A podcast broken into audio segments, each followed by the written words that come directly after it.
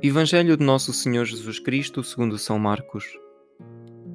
Jesus chegou a Cafarnaum e quando no sábado seguinte entrou na sinagoga e começou a ensinar, todos se maravilhavam com a sua doutrina, porque os ensinava com autoridade e não como os escribas.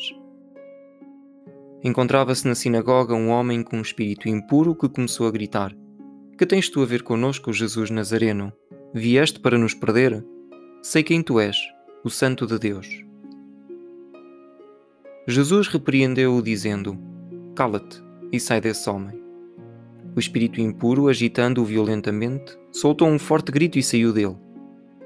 Ficaram todos tão admirados que perguntavam uns aos outros: Que vem a ser isto? Uma nova doutrina com tal autoridade que até manda nos espíritos impuros e eles obedecem-lhe. E logo a fama de Jesus se divulgou por toda a parte, em toda a região da Galileia.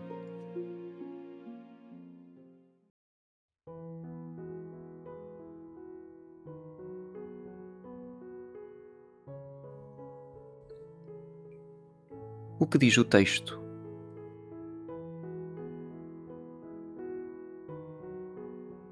Jesus inicia a sua vida pública.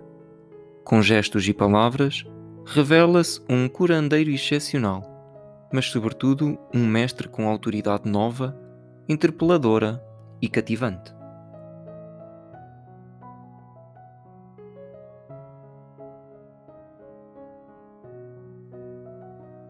O que me diz Deus?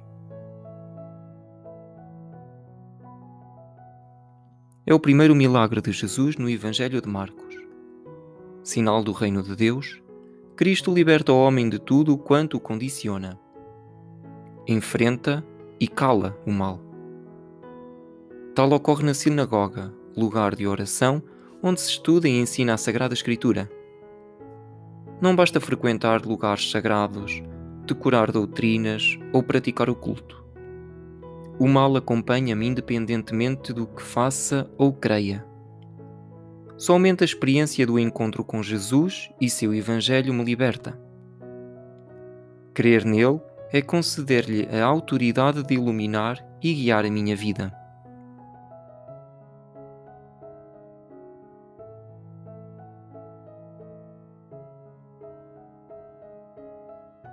O que digo a Deus? Senhor, ensinas com autoridade. Fiel ao sentido original da palavra, fazes crescer quem te escuta. Silencia em mim as vozes que me confundem e dispersam. A voz do preconceito, pessimismo, ressentimento, desconfiança aquelas que disfarçadas de bem negam a verdade, iludem-me, isolam, reprimam ou fantasiam. Cala-as. Liberta-me de tudo quanto me aprisiona o coração e a mente. Solta em mim a coragem para enfrentar o temor destes dias. Aumente no meu interior a fé e a esperança, livres de ritualismos ou falsas seguranças desperta-me na caridade de ousar o bem, sempre e onde for necessário. Atento à tua voz, guia-me em todas as situações. Por ela discir na cada decisão. Seja eu teu eco junto dos outros pelo testemunho.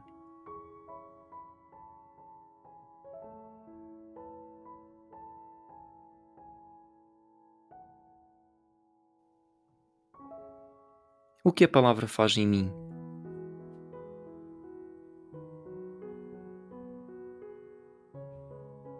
Senhor, a tua voz é caminho de luz entre as trevas da mentira, do medo e do engano.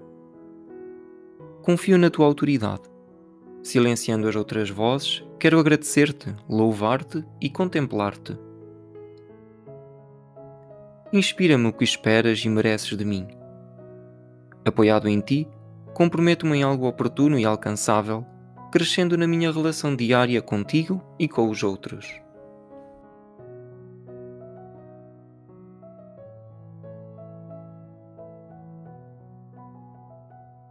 Nas minhas responsabilidades, vivo a autoridade como serviço?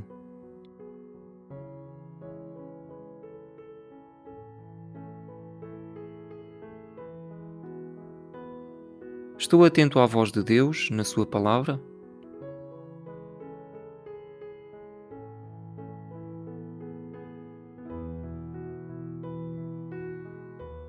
Proporciono momentos de silêncio para ouvi-lo?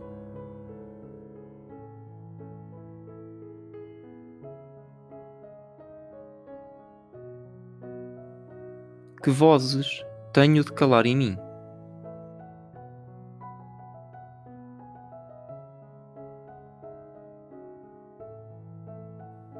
Peço ao Espírito Santo a graça de silenciar em mim todo o eco de mal.